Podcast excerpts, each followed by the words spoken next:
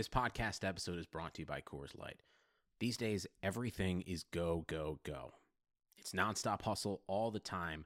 Work, friends, family expect you to be on 24/7. Well, sometimes you just need to reach for a Coors Light because it's made to chill. Coors Light is cold lagered, cold filtered, and cold packaged. It's as crisp and refreshing as the Colorado Rockies. It is literally made to chill. Coors Light is the one I choose when I need to unwind. So when you want to hit reset, reach for the beer that's made to chill. Get Coors Light in the new look delivered straight to your door with Drizzly or Instacart. Celebrate responsibly. Coors Brewing Company, Golden, Colorado.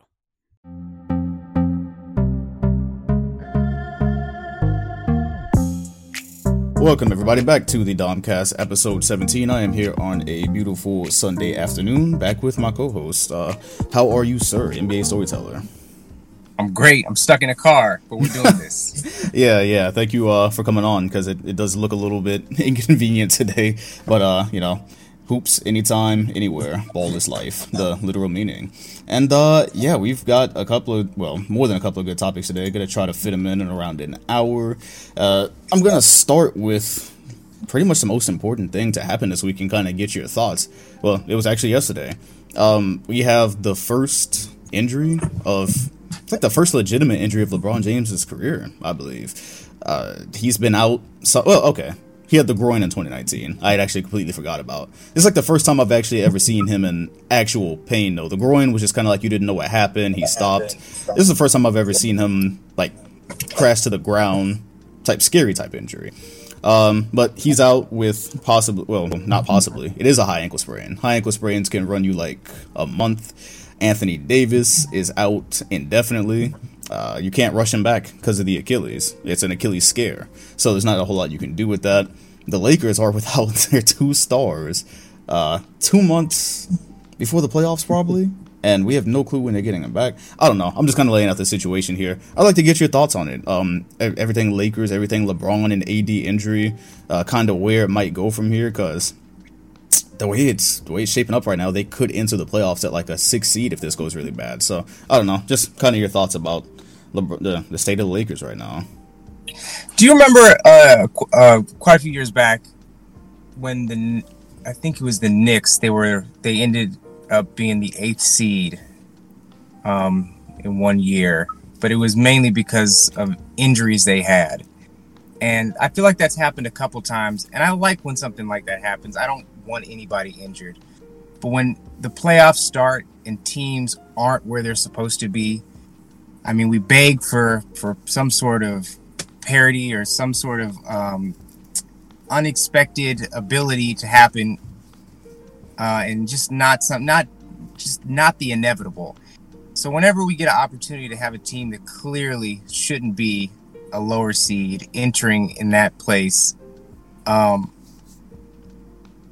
it's tough to say that I like it because this is based on injuries, but I'm for it. And I mean, even the case, not even to just jump on the Warriors already, just jump right onto this topic. But, with the Warriors' troubles and Steph kind of getting injured a little bit here and they've had a lot of player problems or player issues, but if they're floating around in the 8th seed or having to get in a play-in game, the Lakers are 6. That's going to be fun. I think it's something fun. It's something different. I don't really necessarily have an opinion much about LeBron James and injuries. One of the biggest narratives of his career is how he doesn't get injured. But he's found a way over the 37 years in the NBA to not play stretches of games. But then we don't attribute it to an injury. So, I mean, if this is the big moment where we all get to say, hey, this is an actual injury, maybe his body's breaking down or something like that, I don't think it's not new. He's figured out a way to rest himself, which is all your body needs in order to maintain its health and not be injured. So, it's not as monumental as it may seem, I don't think. But he's had a good strategy to get to this point. And it's obviously, injuries are part of it. It's all part of it. It all counts. but the man still gets the credit for being durable. And I hope they fall to 6 or 7. I hope we see something interesting come playoff time. So you're here for the chaos, basically. I'm here for the chaos. Thank you. Thank you. Yeah, because that's exactly what this is. It's that's where we differ. It's not the chaos that I like, because this type of chaos, say this goes terribly with first option Kyle Kuzma, I believe this is going to be. Kyle Kuz and Trez and Schroeder, so as the new big three. If this goes poorly, yeah, they are only, what did I say, 3 games out of 6 seed right now. So we could end up in a scenario where the Battle of LA that we didn't get last year, that we've been waiting for, Kawhi, LeBron, Paul George, the big finale, happens in the first round. Like, that's a legitimate possibility. Is anybody really waiting for that? Does anybody? Yes. Is anybody really excited for the Clippers? You're not? I can't. Something about it. I just can't get up for it. It's Paul George. It's something about... The thing is, with Kawhi Leonard as your main person, you know, obviously you're a strong team. You're going to go places, you have a chance. But there's very little that's interesting about them. And every time we get some sort of matchup in the regular season, I don't know, there's just something that's infinitely boring about these Clippers. And I'm just waiting for something to happen for me to be interested in them. That could just be me. Maybe I'm being superficial about this, but there's something that is so vapid about the Clippers, even if they win. Well, let me ask you this. Did you feel that way last year? Because, yes, them losing and not giving us the big finale in the conference finals last year, I felt like kind of took the air out of that supposed-to-be rivalry. That's how I felt coming into this season. I'm not as hyped for Lakers-Clippers as I was last year in the playoffs. But, yeah, so is that what it is for you? Is it that it didn't happen last year and now you just don't care? You had non-Clipper interest last year as well.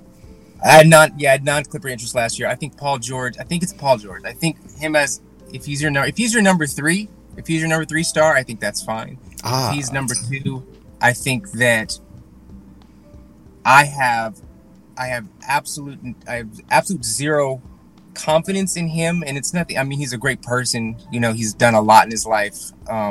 He deserves a lot of credit, but I will never tune in for a game other than those early Pacers years, but they had an interesting team. They had an interesting group of people, and it wasn't just Paul George. It was a group of people. If Paul George is your headliner, I don't want to watch it, and I already know what's going to happen. And them failing last year was just proving myself right. And I have nothing against the guy. I really, whenever I see somebody who has kind of like that edge, that lack of confidence or self-doubt. And obviously he had his issues in the bubble, but these just stem from the kind of person or the kind of mentality he already has. I root for you. I want you to overcome those things. It's like Kevin Durant in the final moments before he went to Golden State. Like, things always just fall apart for him. James Harden, these are the people that it's like they have some sort of self-doubt, and in the moments they overthink themselves or something like that, and they just can never get over it. Paul George is that. He is in that sunken place consistently. And I don't want to see it unless I'm just trying to watch it, for the pain. So just to watch the man go through it again. Fascinating. So anyway, it's almost just, it's like, it's a struggle watching him, and I don't enjoy it. Okay. Well, there's one I didn't know. I knew about your Go ahead. So then how do you make Paul George even more interesting? Well, what? Put Kawhi Leonard in front of him? Like who's going to pull up from 12 feet away? Like, is that more exciting? Okay, so you're taking it from the standpoint of this isn't entertainment. Like, personality-wise, this is not the end-be-all matchup for LeBron that I really care about. That's kind of your stance. No, it's a hodgepodge thrown together of some of the least interesting characters on the court. And I respect Kawhi Leonard, and I think with a good cast, he's a perfect character and foil even. I thought it worked great against the Warriors. I thought that group worked great, systematically just taking them down, bodies and points all together. But LeBron James is a boring basketball player. He's a terrific, one of the greatest all time, but he's a boring basketball player. And LeBron is boring? Yes, we can go deep into that. I don't I didn't want to say it as bluntly as I did right now. Say how you feel. Say how you feel. The disagreements are great for the show. And an hour of evidence behind it, which I'm compiling. But the Lakers and the Clippers is just nobody wants. I don't want to see that. I don't. I want to see that. I have questions, but I'll go to the one who is. I don't even know if you want to see the Lakers in the conference finals. Like, who do you want to see against the Lakers? Who's interesting to you right now to see, the Lakers conquered, for LeBron and AD to come back from their injuries and, work their way through the West? Who is that matchup that kind of, gets you going? Well, so here's the thing. The Lakers as a team at full strength, I would watch them. But it really just based on this, on their strength. And I mean, they are clearly a dominant team, and They're coming off a championship, which I think is a valid championship. There are no fake championships. Every team was there, and whoever won it that year won it. But, I mean, you look at a team like that. Obviously, the Nets are interesting. Maybe it's just I don't find a lot of teams interesting, right? Mm-hmm. And it's just the combination of players. I don't know. I'd have to think about, and we can check some of them off who are actually interesting teams to watch. But really, when you're looking at the lineup of the games, who do you actually get excited to watch? Not just a good matchup or who's going to win or who do you want to see come out on top, but who do you want to watch all 48 minutes of, sit through the timeouts, watch it live? Who are those teams? What are the top three teams that you actually want to watch based on entertainment value, or something exciting may or may not happen in that game? Off the fly, I mean, if you're talking about team entertainment value, obviously the Nets right now, definitely the Nets for obvious reasons, whether they have two of their big three or even if it's just Harden, for obvious reasons, they would be up there. I would honestly, see, this is where it kind of deviates a little bit. I wouldn't say the Blazers are top three in entertainment for me, but I want to catch Lillard games. I really want to see Damian Lillard games. So by extension, I guess the Blazers. I feel like I'm going to see something fascinating there. And Steph has to be up there for me. The Warriors, even though the Warriors can again. I just took your question. I just crumbled it because I'm going players. Because my problem with when I watch the Warriors is once Steph leaves the floor, it's crazy. It's offensively, anyways. It's not something I really want to see. So they can be competitive in a game up until the point they have to sit him, and if he hasn't already gotten it going, then it's really bad. So, I would definitely put them up there. But I obviously. I will watch the LeBron video when it comes out with whatever evidence you compiled of him being a boring player. Oh, just being boring back.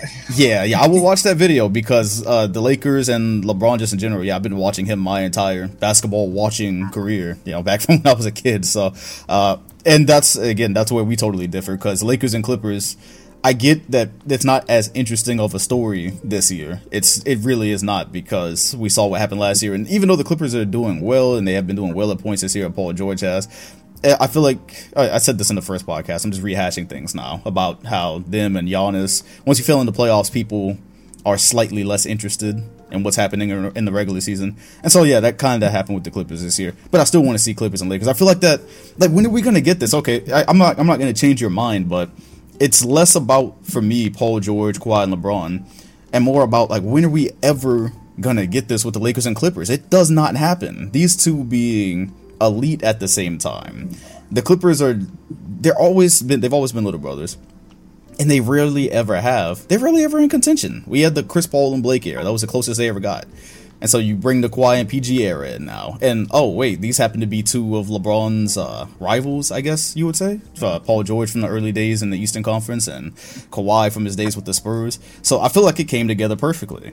And we get to see these teams who have to play with the same crowd, which is why I was kind of let down it was going to happen in the bubble last year. But we get that this year, and hopefully by the time this happens, I don't know, but we get to have some fans so you can feel that. I just feel like I guess that's the angle that I come in from, is that you can't recreate this anywhere. You can give LeBron a rival somewhere else. You can give KD a rival somewhere else. But you can't recreate LeBron, Kawhi, Paul George in LA, the Clippers trying to win their first title ever, trying to have their first success ever, and Paul George trying to have his first success against LeBron. I don't feel like you could write that anywhere else. I don't know. I think the characters together there, I think they're interesting. That's the angle that I take it from. Okay. The part is, if I have to be talked into it, then...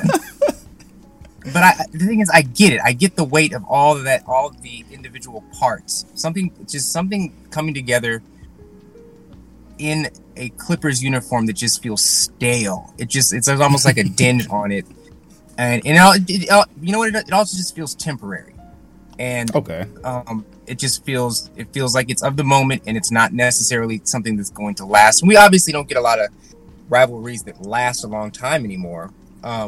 But I don't feel like Paul George and Kawhi Leonard are going to be Clippers till they retire.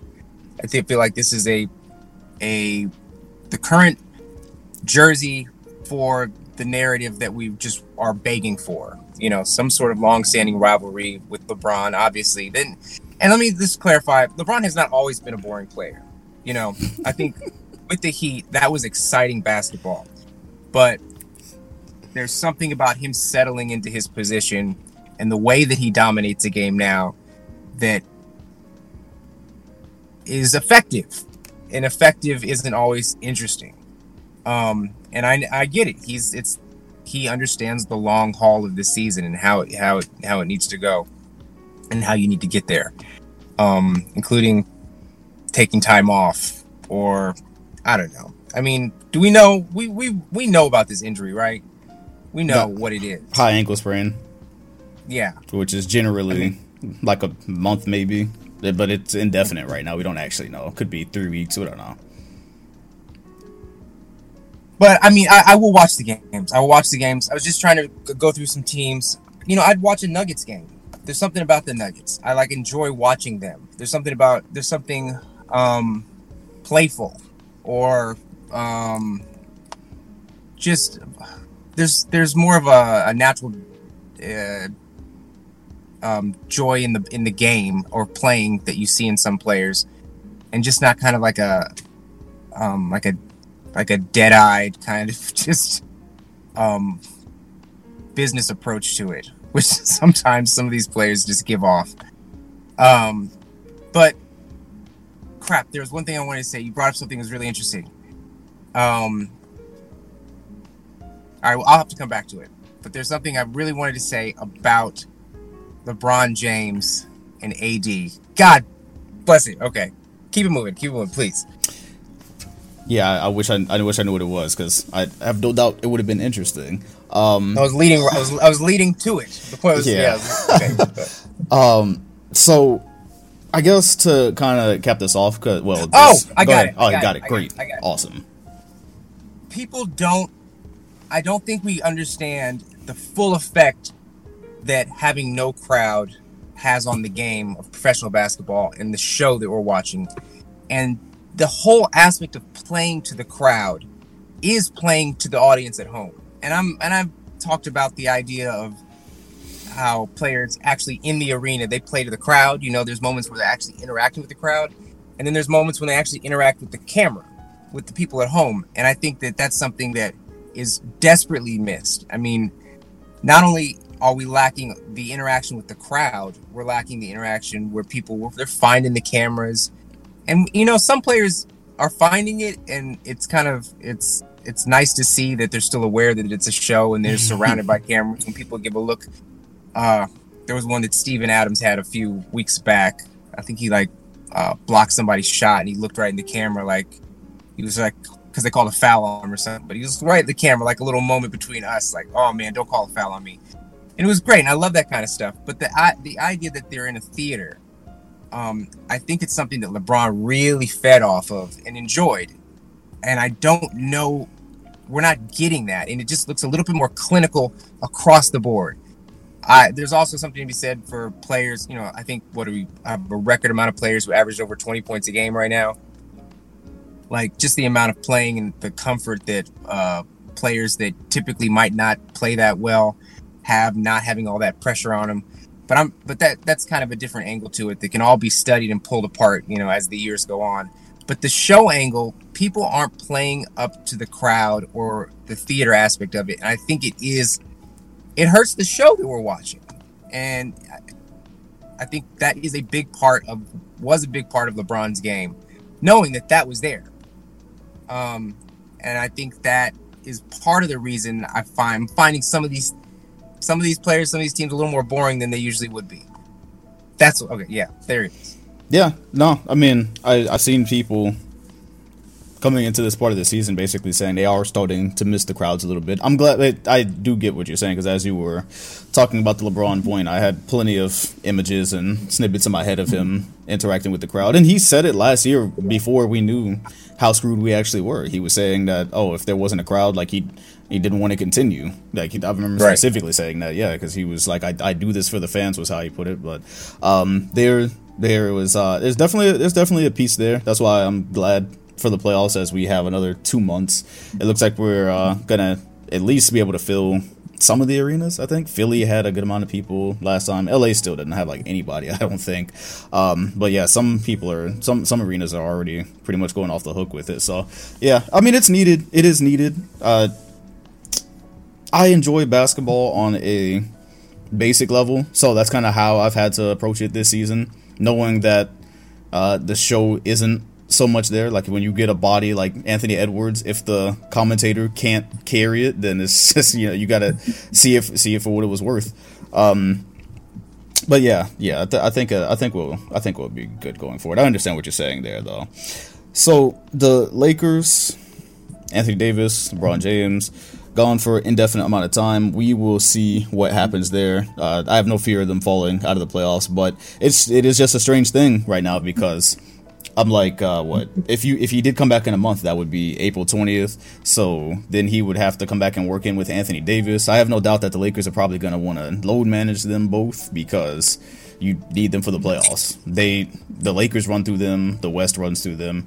But I'm kind of curious about how good a shape they'll be in, and what kind of chemistry they'll have, because it's a tough West this year. It's a tough West. You have the Suns are second seed right now, I believe. The Clippers are there. The back half of the West is ridiculous. Some team is probably going to be dealing with like Luka as an 8th seed. So if you get like first or second seed, that's your prize this year in the West. You get to play, you know, an MVP candidate at the moment right now.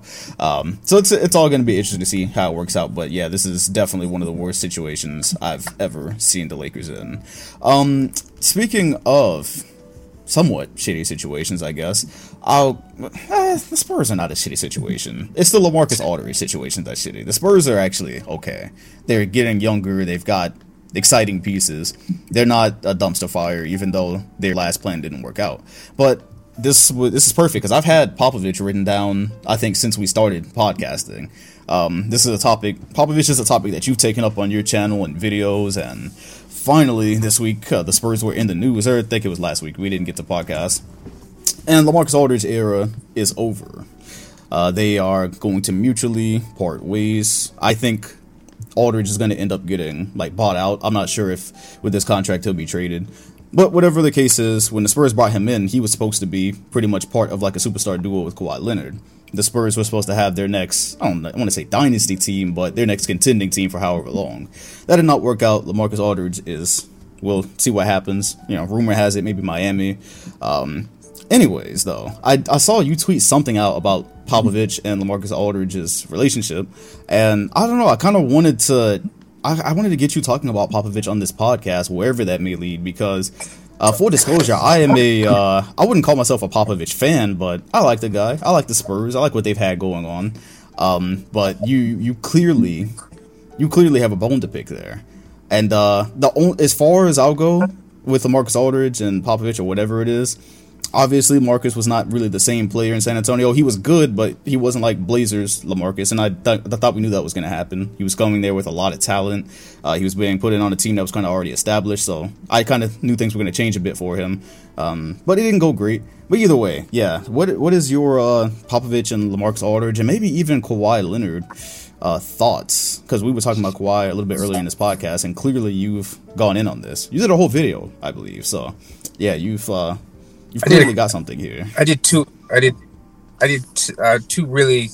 long videos on Greg Popovich and Kawhi Leonard. I don't have perfect recall of any of my own crap I've said, right? Like I can't remember every detail.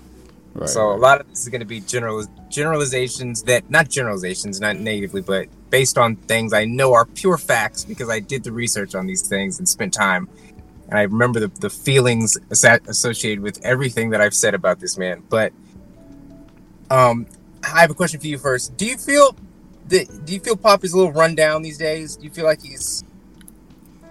What's your take on him now? Run down? I wouldn't say, like... If you're coming from the angle... Are you coming from the angle of, like... They... Just a person. He looks like he's beat. He looks like he's finished. He looks like he's... I don't coach watch enough, so I don't know if he looks... I mean, he's been in the game for a while. I had a tweet like 2 weeks ago where I was just thinking about the fact that he coached against Michael Jordan and now he's coaching against Zion. It's a pretty long time to be in here, I guess, especially as much as he's yelled and stayed on players and his style of coaching. I guess that might get a bit exhausting. He's also had some personal things he's gone through in the last, 3 years or so. But... The Spurs are holding their own. They were almost in the playoffs last year. It looks like they're going to be in the playoffs this year. I don't know if I look at him as safe. He looks like Popovich always looks like to me. He always looks very stone-faced and ready to. I don't know. Even physically, you've seen him recently. You've seen those little commercials he's been in, the vaccine. He looks finished. He dresses a little different. I don't see him in immaculate suits anymore. He's got his hair grown out long. Yeah, he looks run down, and there's almost a level of sympathy that I might have for him. Where, in this LaMarcus Aldridge thing, I have mixed feelings about. I feel like there's a coming to grips with reality moment that he's having, where he may have been held fast and held out. Maybe the Kawhi situation was a learning process for him, showing that he can't just by brute force get his way. Greg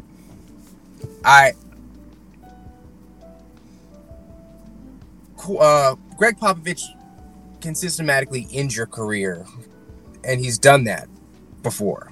And there's this weird thing where older players would go to the Spurs thinking that they could live out their twilight years in a productive system and still be somebody. I mean, Pau Gasol was on the Spurs for 6 years. How long was he on the Spurs? Damn, I forgot he was on San Antonio. I think it was 2, honestly. He went there and he barely played. I forgot all about that. Yeah, he absolutely was there for a year or two, I think. And I don't think he really played. Yeah, I forgot all about that. Yeah, he was there. I totally forgot that. Do you know Tracy McGrady was on the Spurs? Yeah, I remember that one. I do remember that one. That was my guy. There's something dark there that they lure you in, and then he can just bury you. And one of your terrific listeners here can look this up in the moment, but trust me here, early on when LaMarcus Aldridge, do you remember that summer or that year when he was deciding where to go or how it was going to work out? That was a big deal. It wasn't LaMarcus Aldridge is over the hill and, he's going to go play out of last year's. It was a big deal. He had just come off dominant playoff performances for the previous few years. I don't even remember. When was he putting up 40 a game in the first couple rounds? Yeah, 2014 against the Rockets, I believe. It was gross how good he was at that point. And he was a prize. And they brought him there because they were going to pair him up with Kawhi, right? And I don't know if it was the first year, but it went bad fast. And LaMarcus Aldridge was saying, or his people were saying, he was miserable. Yeah, it was 2 years. Miserable. I remember. Yeah, and it was, and then there was a statement by the management or the coaches that they had made a mistake because they tried to put him in a different position that he wasn't comfortable with. They tried to make him a player he wasn't. There was some very odd release about, we made a mistake. We tried to make him do this, and we shouldn't have done. We should have just let him be himself. And I guess we're just supposed to say, okay, forget those 2 years of his career where he was at his peak. He could have been imposing his will on the league in a lot of different capacities and a lot of different teams, but those years just disappear from the books, right?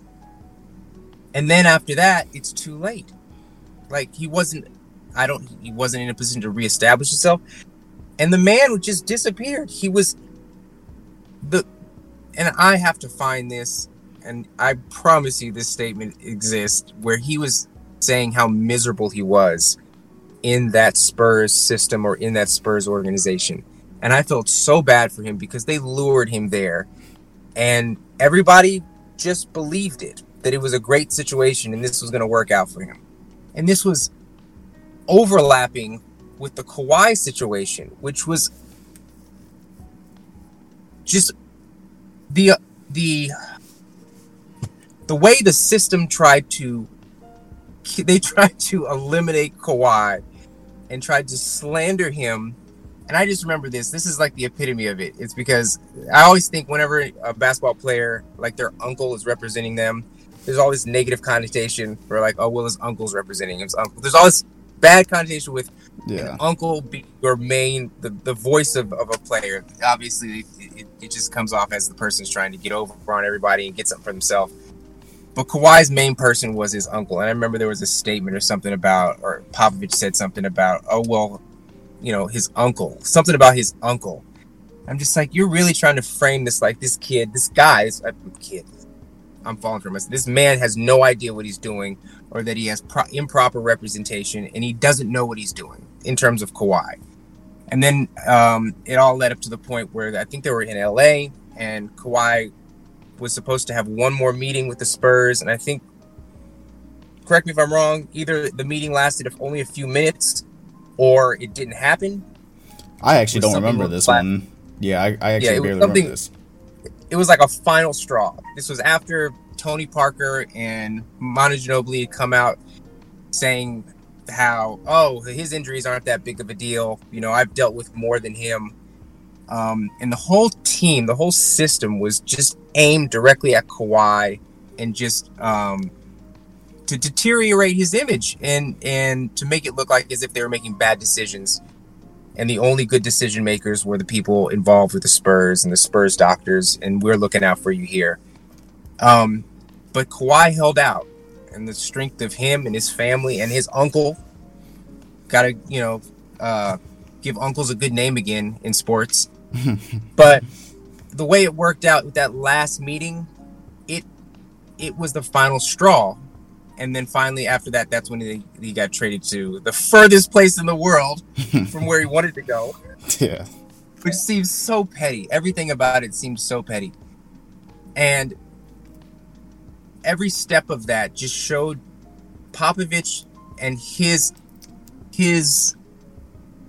expectations that his will would always win out in the end.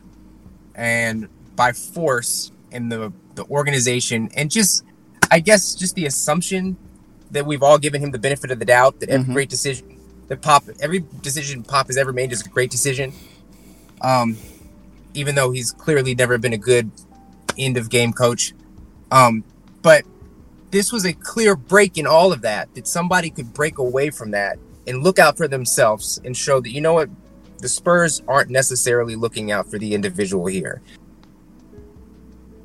So then LaMarcus is stuck there. He's already miserable. They're not featuring him. They're not pushing him. I believe he got injured at a certain point, and his career basically tanked from that point. I think he clearly was still around. He wasn't non-existent, but he existed just on the outskirts of relevancy. And that is an organizational decision. And we know they don't want players outshining Popovich. I mean, there's in one of the videos I made, there's a whole series of clips where Popovich is telling his players not to talk to the media, and you shouldn't be out there talking to them. Meanwhile, that's his job.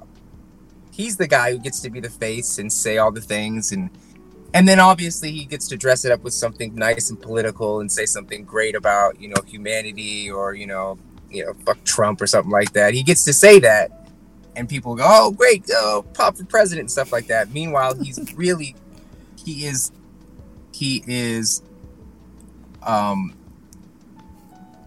taking everybody's voice, everybody's potential voice, and he's trying to it's just control. That's all it is. And it was demonstrated with the Kawhi situation that you can't have final control with somebody who has a stronger will, or at least in that moment, or stronger focus or determination on what they want in their life. And it was clear that LaMarcus Aldridge didn't have necessarily the people around him or the will of his own. And he had that blanket trust in Pop, and now we're here, where it's like the weirdest end of a player team relationship I've ever seen. Like, it really feels like for them to put out a statement like, well, we've come to a mutual agreement, this isn't going to work out. You know how much shit has gone down for that to be the first thing they say about it? Like, the amount of things that have happened behind the scenes that somehow have not gotten out, for that to be what actually gets out means things have been ugly. So I just really want to see, I can't wait till more comes out about it, till somebody sticks up for LaMarcus, or somebody in his camp actually comes out and says what's been happening behind the scenes. But, you know, for Pop's sake, LaMarcus has been quiet. He has not been talking. But eventually his stuff has to come out, and it's going to be ugly. And you can mark my words, it's going to be detrimental. That, on top of more stuff that comes out about the entire Kawhi process, it's going to be a stain on Pop's career. And I think it's going to finally break through, and just kind of tarnish the man's career. He's not a saint. He buries people's career. You know what he said a long time ago? He said how he prefers foreign players as opposed to American players, because American players aren't grateful for what they have. Like, can we just take the code out of that? Like, what do you mean by American players, Popovich? And anyway, okay. That's my take on Greg Popovich. There's so deep-seated, like, stuff going on there that we've all just fed into, that is gross, it's pervasive, and it's killing people's careers. He's just tearing up their pocketbooks, just like eating into their generational wealth for the sake of him, being able to say, look like he cares about Black Lives Matter, Anyway. What type of response? Because Pop is a fan favorite. What type of response did you get on those videos when you I'm assuming, some of this stuff out in one form or another? Do you remember? It was two. One was people saying, oh, okay, I see. And the other one was Spurs fans who just hated everything. Like, that was it. Those were the responses. People say, oh, I didn't understand. I didn't see all this subversive stuff that was going on right below the surface. And the other one was just Spurs fans who hated it. And that was fine. Like, I expect that. But it's beyond basketball. It's control. It's right. It's who has the right to say what they want and be in control of the position. And that it really, a lot of it really comes down to that just throwaway line about foreign players are grateful for what they have. There's so much there. I have to look up. I have to look more into that one. I honestly don't remember that one at all. But yeah, I'm paraphrasing it, but it is the exact sentiment. Yeah, where he went on about foreign players versus American players. Mm. Okay, Pop. Where he sits around with accomplished veterans like Tim Duncan and looks at him and says, "I feel like I'm your daddy." Says that. The man says that. And then there's like this little tribute they did. It was Tim Duncan and Manu Ginobili and Tony Parker. They were sitting and Greg Popovich was there, and they were all just reminiscing about stupid shit. And he says, like, they were going on this whole segment about him being a father figure, right? Mm-hmm. And just feeding into his little greasy ego. And he's just looking at him, and he just had to say it. He just says, I feel like I'm their daddy. And then you saw the other guys like Tim Duncan, and it wasn't like, oh, that's funny, that's great, oh, you're so right. They just were like just took it, and that just says so much. And I've used that clip so many times in different videos where he's like, I feel like I'm their daddy. Like, why does he say daddy? Like, who's Do you remember that time when somebody said to Kyrie Irving, where they were like, you know, has LeBron James been like a father? He took it that way. Yeah. That's every what she time, said. That's how I feel. That's every time they try to pull that father figure stuff with some coach. I'm like, most of these people have a father or have a father figure, and this is a coach. But there's that old, you know, throwback just narrative of these being these saviors and these father figures to people, and he eats it up. And I've never heard the coach actually call themselves the daddy. And it's so gross. That's the second one I'm going to have to look up. I'm glad you brought up the big three. I will send you links to both of those. Yes, please. I'm glad you brought up the big three. I was gonna ask. I don't know if I was gonna ask when it started, but like, did you feel that way during the Spurs golden era when they were winning? So everything was kind of backed up. They were winning every other championship basically. Were you in the background, like kind of looking at Popovich sideways, or was this more like the Kawhi era? It was the Kawhi era. There was something distinct in the Kawhi era. And it's in one of those videos, but there was a very clear point where I was just, you look somebody sideways and you're like, okay, there's something else here. This is not altruistic. This is not selfless. You know, Pop is not giving himself to the game, and it's not all about him. It just, there was some statement where it was clearly all about Pop. And I, you know, and it's, we're talking about humans. After 30 years of people literally calling him Pop, everybody, it has to get to you, and then at a certain point, you believe that you believe your own hype. And I think there's a certain point deep into it before Tim Duncan retired, before the original Big Three was gone, where he really bought into it that this was his doing. That he did this. And maybe it was pure of heart before that. But no, I wasn't some early adopter to this perspective that he's a gross old man who shouldn't be around people. No, that's that. Back then, I'm pretty sure I had respect for him. I mean, I hated him because the Warriors had never. I think it was like last year the first time they ever beat them actually in San Antonio. I know it was before that, but back then, no, there was no, because you had people like Tim Duncan, and I have a good friend who has a very clear perspective on the Tim Duncan, Greg Popovich relationship that I'm not going to go into that right here, but it's a very clear comparison to another type of relationship. But Tim Duncan did a lot of his heavy lifting, a lot of his dirty work for him, maintaining that organization and just the stronghold that he had on all those players. What was that, guys? This was kind of a separate tangent. Who was that player? There was a guy on the Spurs. They drafted him, and he was really dynamic. Like, he started dunking on people, and they got rid of him quick. Oh, Jonathan Simmons? Yeah, the guy who came from quick. Yeah, he was like not a Spurs player at all. I remember that. It was very distinct. They got rid of him so fast. And you know what's also interesting, and this is just kind of an extra part. What's the big guy's name? Like 8 foot tall giant guy, Boban. Yeah, Boban.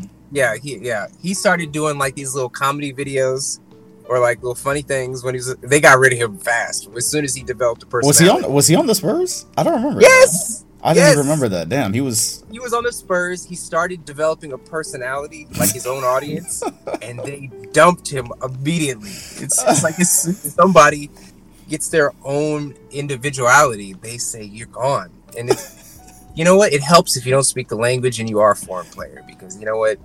Your line is the organization. Oh my goodness. Very, the Boban one is to me, so yeah. Yeah, no, very fascinating Spurs / Popovich takes. I don't have hot takes or hot opinions about it because I've never thought too much. I hadn't looked too much into it. But yeah, the fact that I didn't even know Boban, I just didn't remember that Boban played there. Maybe it was, yeah.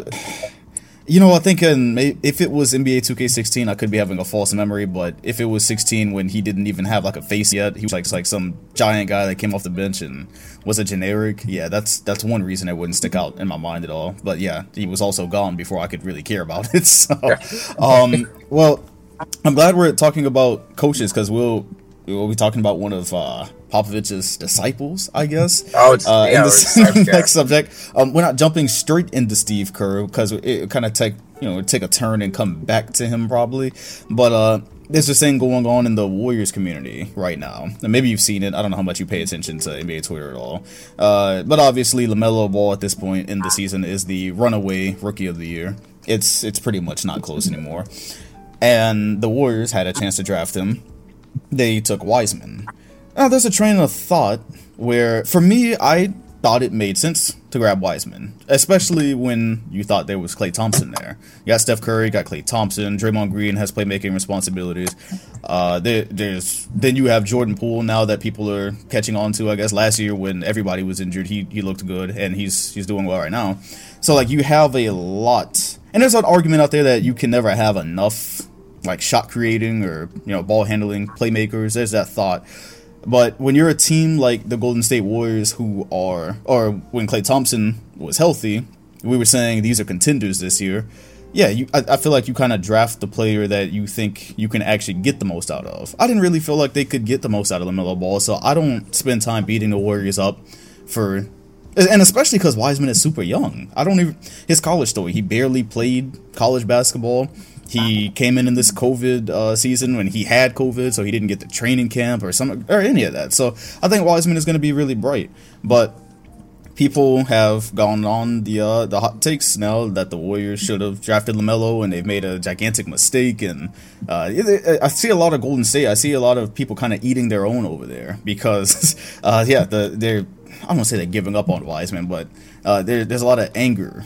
And the week that we didn't record, he was benched because of the missed COVID test or whatever. Now he's health and safety protocolled. So, yeah, Wiseman is going to be a developing thing. Anyways, I kind of wanted to know your thoughts at this point in the season in drafting Wiseman over LaMelo because of the way things have turned out, or, what you thought they should have done at the time, because I thought the Wiseman draft pick made sense. And I think next year when people are healthy and you've got a starting lineup of Curry, Klay, Wiggins, Dre, and Wiseman, I think that works. I think people will be happy with it. But kind of where your head is at with that right now, and then we'll get to Steve Kerr somewhere along the line with that, because the whole story with that was him benching Wiseman, and I forgot who they were playing, but it was a game they definitely could have used him. And then he didn't put Wiseman in until the very end, I believe. He put him at the end of the game, and then Wiseman put up great numbers, but they were already getting blown out. But in the playoff race, you absolutely need him there. But then also, how the hell do you miss a COVID test? I don't know. It's screwy. So, Wiseman and LaMelo first, and then, we'll go from there. Well, I'm fine with it. I think it's a fine pick, but I feel like in history, there's been a lot of fine picks that years later you look stupid for, and everything looks obvious later, where, I mean, there's the most obvious one, which is Sam Bowie, right? Mm-hmm. Being drafted over Jordan, and you look at that moment back then, it made perfect sense. So but when you're dealing in the best of the best, when you are the peak of whatever it is, Olympic swimming or national badminton championship, like I don't know, you're looking at the best of the best where people's ceilings are as high as this guy, right? You don't know. It's not like they can go to some higher league. This is where people enter and ascend. You have to think historically. And I think you should take historical chances and not always think, well, what's going to fit right now? Because that's not how it works. But I still, even with that situation, I don't know what is LaMelo's ceiling. Like, what's his ceiling? Like, what is the best that these could be? Like, what is this? What is it? Because a lot of people are great as rookies and second-year players and don't contribute to a championship team at any point in their career. Or maybe they have long-standing, multiple all-star years, but the team they could have had them really just needed a solid center that could do, 12 and 12 for 5 years in a row and get them two more chips. Like, I think the Warriors are in a very unique situation where they need to deal in the now. Mm-hmm. And finding a piece for now, meaning, obviously not now, but next year, when everybody's back, is more important. I think their historical ceiling, their chance to be associated with all-time greatness is already on their plate. It's here. So you've already made that. You've already attached yourself to something that could be great. So I think being reasonable this one time made sense. And it's not even that it's a bad decision. Like, he's not a bad player. He's not a bust already. No way. So I think that's a lot of that is just people getting ahead of themselves because they don't know what else to do. And I think Warriors fans are we're just like anxious. That's all it is.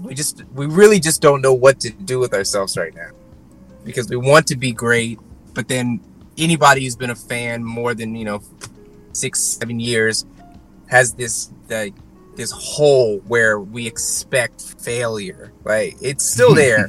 Mm-hmm. And that's the thing. There's a lot of bandwagon Warriors fans, and I support bandwagon fans. I genuinely support bandwagon fans. I think the NBA would be nothing without bandwagon fans. That's a fun one. I think if your team is good, then you should welcome the bandwagon fans because you know what? It means your team's actually good for once. Welcome them to the party, please. What do you want? Like, 2 people at the party? Like, that's it? Like, welcome people. Come on. That's where you get the new excitement from. Everybody else is burnt down from losing so many years. Like, just, you need fresh blood. So, okay. But with Wiseman, he's a good player, and you see flashes. And unless something strange happens, like COVID, becomes like a COVID long hauler where he just has, like, perpetual pneumonia for the next 12 years, which who knows? Like, I swear, who's at that? This moment, yeah. Who was that? Who was that? Jason Tatum, was he the one who said that he still has trouble breathing or something? Or yeah, he said he still struggles with the effects. Yep. I'm telling you, man, there's some dark stuff that we haven't even clocked yet. Yeah. Where absolutely, I mean, and Draymond, it's like Draymond this whole year has been talking about getting back in shape, like. And I've been watching, who did I see who feels like they can't jump as high as they used to jump? Donovan Mitchell feels like he cannot get up like he used to get up. Oh, and by the way, speaking of Draymond, I saw you one of the people that's upset that he isn't shooting these days? Or that he won't shoot? Draymond. You're talking about his confidence, I've seen. Steve Kerr, five years ago, this was the game, this might have been around the game, the Thunder game, the Steph Curry half court, bang bang shot. Steve Kerr was yelling at him to stop shooting. He said, he told him you were not a shooter. Oh, the halftime incident. Yes, and Draymond yelled back at him like, I'm not a machine or something like that, and yelled at him, and that's the day Draymond lost his shot. It's never been the same. I don't know. It's been incrementally worse every year. And the form, every part of it has gotten uglier and uglier. And I knew it when it happened there. I was like, man, you can't do that to somebody who's already iffy. But he had confidence. He had confidence in his shot early. And how much of basketball is just believing it, right? You can talk to Paul George, right? You just have to believe that you can make that shot at the end in order to take the shot. If you don't believe you can make it, then you're going to be questioning whether you should take it. And if you're questioning whether you can take it, you're not going to make it, right? Or you're going to pass it, or something's going to be off.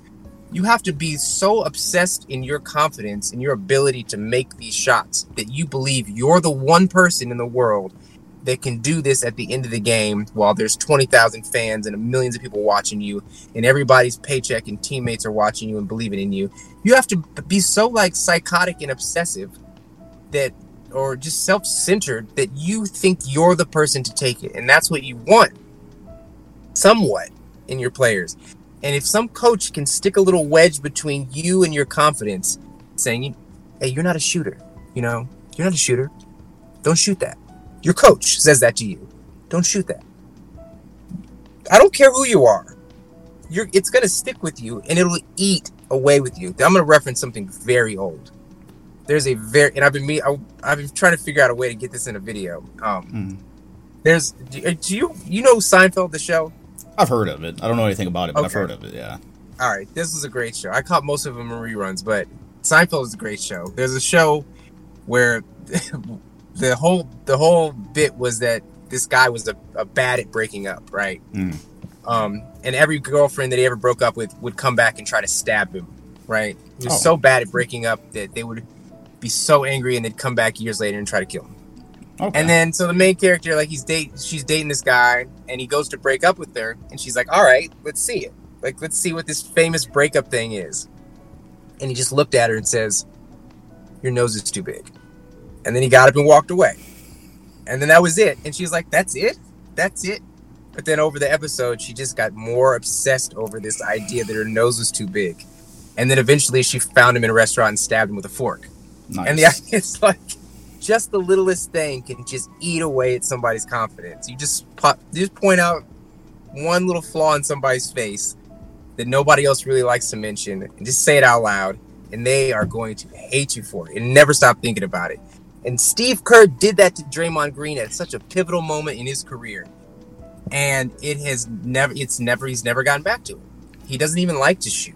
Yeah, and I mean. You could track that. Like, that's one of the things that I believe in deeply, that is a case where a coach broke a player's part of his game. And Draymond has doubled down and tripled down into the aspects of the game that aren't shooting because he is great at those.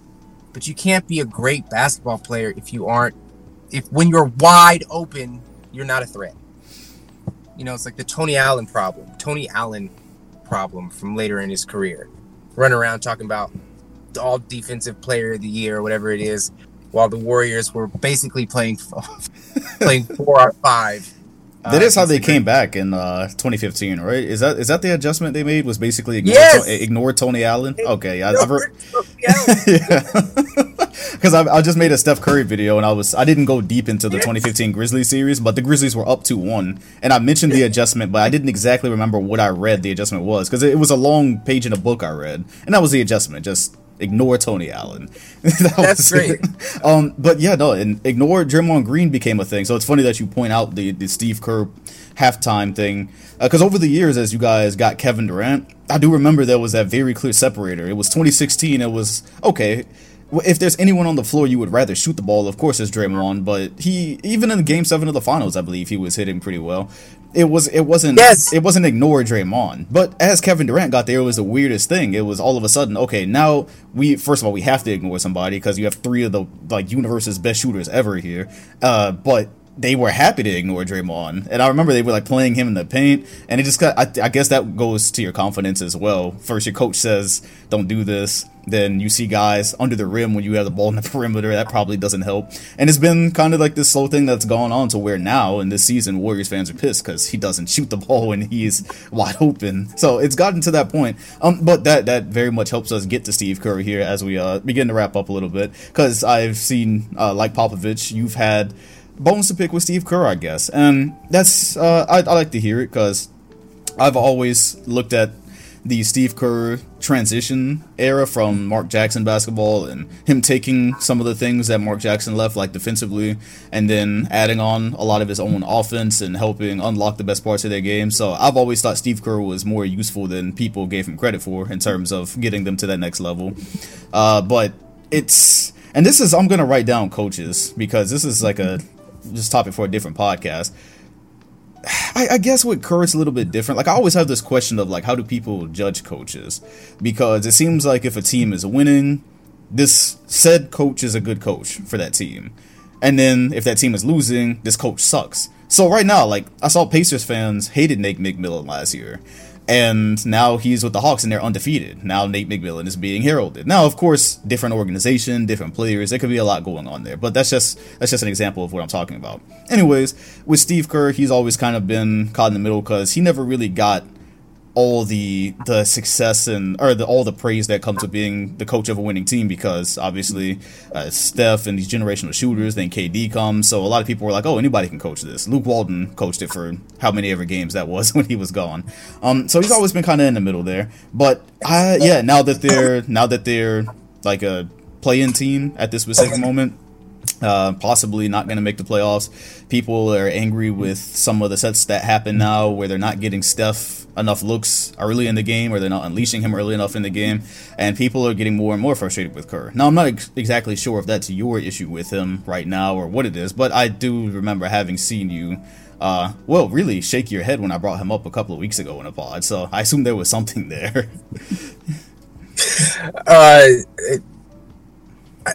I'm okay, so let me ask you, what is Steve Kerr a genius? Is Steve Curry genius? I mean, genius. I don't know if I'm going to go as far as a genius, but I do think that the 2014 Warriors had a lot of the same players that the 2015 Warriors had, and I think there were great things Kerr did. Draymond, I believe, started out of necessity for you guys because David Lee was hurt. That was how I remember it. But he also did take Iguodala and ask him to come off the bench, which... this was Iguodala only a few years removed from being an all-star. I thought that was a pretty big move. And then changing the offense a little bit, I thought Curry's off-ball became better under Steve Kerr. I don't know if it's a genius thing as much as he came in there and saw some ways to tweak and improve, and he did it. But I don't know if I'm gonna. I don't know if I'm gonna say genius. I thought that Steve Kerr. Okay, good. So I thought that Steve Kerr, when he came in, he had like coach by committee approach, and he did something really interesting. He started calling his, and I don't know how often they do this with other teams, but they didn't have assistant coaches. They had associate head coaches, right? Everybody was an associate head coach. Okay. And, you know, they had Ron Adams, a defensive coach, and all these people, like they had a team of people. And over the years, there was certain players, certain coaches that would work with individuals more. It was like, it was a whole front. It was a team of coaches. And over the years, it feels like it's just thinning out into a traditional head coach and what he wants is how it works. Or at least that's the way it is, gets blamed, or the blame gets laid out. It's a tough thing on an ego, right? Like to have all that success and then to not have success and then to struggle. It's probably the hardest path of a career to come in and have the pinnacle of success and then start the slog, start to figure out how to make a team win. I think there's something that happens in sports where a coach loses the locker room, where you just got to identify it when people start looking at you sideways and don't respect you as much. And I think that's what's special or unique about sports is that, you know, I don't care how good of a coach is, once they lose the locker room, you kind of got to get rid of them. I don't think you regain the locker room. And I think once players don't respect you as much or don't trust you as much, I think you got to move on.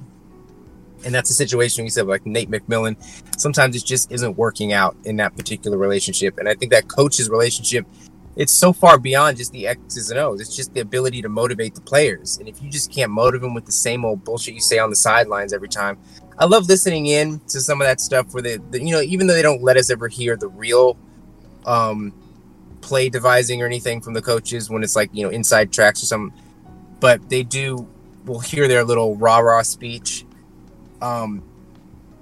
You'd think that these guys were really good at it in the NBA at motivating people or saying something special. And I know I'm a little all over the place with this answer, but there's a clip from Derek Fisher before he got fired from the Knicks. And it was something about like, hey, they put on their pants the same way we put on our pants. You know, oh, it's just basketball. Just play the ball game or something. It was something really corny. And everybody made fun of it, right? And like it was like this marker of, gosh, this guy's a horrible coach. And then I remember in the bubble, there was a clip of Frank Vogel saying some very similar stuff. Like, hey, guys, it's just one leg at a time. Let's go do this. Be a team. Go play ball. And I'm just like, man, what we consider a good coach or a serviceable coach and who we will mock to death as a waste of time is very subjective. Like, we don't really know what makes a good coach. And it's not, it's clearly not the rah-rah part, you know, And there's also a clip. I remember there's a clip. I think it was Mark Jackson's last series against, it was the playoffs versus the Clippers. And there was some part in there where he was trying to motivate the team to go out there and do something. And it just sounded, you know, like corny, like from like, you deserve this. You deserve this. That one. Yeah. You deserve it. Yeah. I remember that one. I was thinking about that as I was doing the last video. Yeah. Okay. Oh, good. Is that video out? You dropped it yet? Yeah. Part one is Curry's Korea story is really, really long, so I had to break it into two. Okay. I will be enjoying that. Yeah. Okay. Maybe I'm playing right home or something. Yeah. Yeah. It's like I don't. So then, what is it that makes a good coach? Right? Is it that the players are actually listening when you say the corny stuff, or are they rolling their eyes? And there's so many times where you see people around him, and there's some of the key players are just looking the other way. It's like, well, at what point do you lose a locker room? And at what point is the strategy the point, or is it that nobody wants to listen to you being the point? I don't think Steve Kerr is doing anything revolutionary with the team. And I think the more educated people are about strategies and play calls and just the way things are so easily broken down, there's been a demystification of coaching and play calling and how to actually make a team effective, that there's a lot of very smart people around basketball that can devise offenses that work very well. So what is that missing piece that makes players want to listen to you? And I feel like Steve Kerr he had that new car smell, and there was a magic in the in Oakland, and it was a timing thing. I don't know if he's the guy to get a team who's not playing well or has a lot of trouble to stay motivated. He seems apathetic. He seems like somebody who expects things to go well because they have. And I know he had some trouble, you know, when he was in the front office with the Suns and stuff like that. But whatever, he was the GM or something? Yeah, the Suns, I believe, yeah. Yeah. But I feel like there's something that we all expect of him because he's been around so much greatness. And he is one of Pop's disciples, that when he's around, there's greatness, right? And right now, I don't think he's the guy that's going to get you from the bottom back to the top. I'm not just saying dump him, but I really appreciated a team effort. I mean, the man had the players coaching a few years ago. Do you remember when he let the players coach the team? Not during games, particularly. No, he let Andre Iguodala coach a game. Oh, okay. So this was a couple years ago when KD was still around. It was last year that. Yeah, he let the players coach. I'm saying, like, that's a great idea, but at the same time, there's a reason you're doing that. And that's just to generate new interest in something different, because people are getting bored of hearing your voice. And I think that's a serious, a relevant issue in professional sports. If your players are bored of your voice or sick of your voice, you can't get that back. You can't get it back. I think that's where they are. I think that's where Steve Kerr is. Okay. And it's only a matter of time. But you got somebody, it's just like Tim Duncan. If Greg Popovich has Tim Duncan, his system works. And as long as Steph Curry is not making noise about it or not complaining about it, I mean, we saw Steph Curry have to go out of his way a week or so ago. Yeah. I don't know if people understand how big of a deal that is. I think they do understand. Yeah, because that's the first time I've ever seen Curry. Like, he even looked like he was straining to actually yell at his teammates. Like, it looked like it was physically difficult for him to do, because he doesn't do it. Yes. Yeah. No, what did you take away from that? Yeah, this is shit's getting real, basically. You know, Curry's held it together great this year. Like, to full transparency, better than I expected, because when you go through everything that he had over the last 5-6 years reaching now, you do begin to wonder, like, first of all, I didn't think he was going to be averaging 20 points on like 37% or anything like that, but I did wonder if teams are able to triple team him without fear, how does this work out?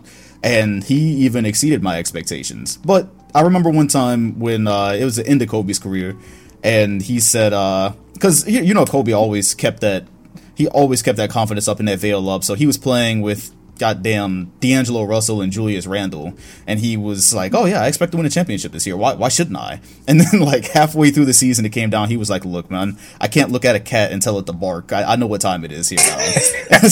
And I never forgot that It was the first time I seen Kobe actually just say, "I recognize this situation. I recognize that I can't defeat this one." And so, seeing Curry strain to yell at his teammates, he almost still looked like he was smiling while he was doing it. Like he didn't want to be doing it. It's he's been put in difficult positions this year, and he has exceeded the expectations, I think, of many people. But reality has hit that this team is likely a play-in team. Injuries or no injuries, right? I mean, well, obviously, not talking about Klay Thompson, talking about the roster that's here. With the roster that's here, this is a play-in team, probably like 7th or 8th seed. He's not accustomed to it, but I think he was also realistic about it. But it does catch up to you when you are literally the entire offense. We've called Steph Curry the system before, but when he's not there now, there's nobody else dependable. It's really ratchet. And so, seeing him have that coaching moment, I was like, wow. First of all, I just had nothing in my head to compare it to. I've never seen stuff like that. It just put into perspective what situation he's in this year and what situation the Warriors are in this year. And I mean, God, he's still in his prime. He still wants to win. And when Klay comes back next year, they will probably be right back in contention because we see guys can come back from Achilles injuries now. And he's still in the middle of his trying to win phase, and he has another part of his career to author, I think. And so that passion is there. I mean, I like it because the passion is there. It's not just that he's not just chalking the season up, Even if they are going to get to the first round and get gentlemen swept by the Jazz or whatever, or getting beat, Steph is Steph. That's pretty much what I said. And Steve Kerr's breaking clipboard trick isn't going to work anymore. Right? Not this time. Yeah. He's run out of tricks. Yeah. You got to have a bag of tricks. Tell me this. So since we've talked about coaches, should I, for the future, write Phil Jackson down, or do you not have any Phil Jackson thoughts? I feel like I should have Phil Jackson thoughts, but I don't... I'll put it as a maybe. I'd love to hear your thoughts on Phil Jackson and dig into those. But write them down, but... That's gonna be a Dom-led conversation. Yeah, We'll definitely get to Phil one day. But for now, we have reached the end of this podcast. I said I was gonna try to keep it at about an hour today. I thank you for toughing your way through this in the car. People aren't gonna see this one because I had already planned to use gameplay footage for this podcast anyways. But you've got quite the setup here. You've got the, it looks like the SUV. Oh yeah, the vertical cam. Yeah, we thugged it out this time. So, as always, this podcast is on Spotify and Apple Podcasts. I was moving it to a new network last week, so that's why it kind of disappeared. If you use the links that I have in the comment section and description, it will be there. Storytellers channel link is always there. I recommend you go check out his new video on commentators. I enjoyed that one. Thank you. That was a fun one with Stacey King completely drowning out his partner. I have no clue who his partner is, but yeah, there was great points made there.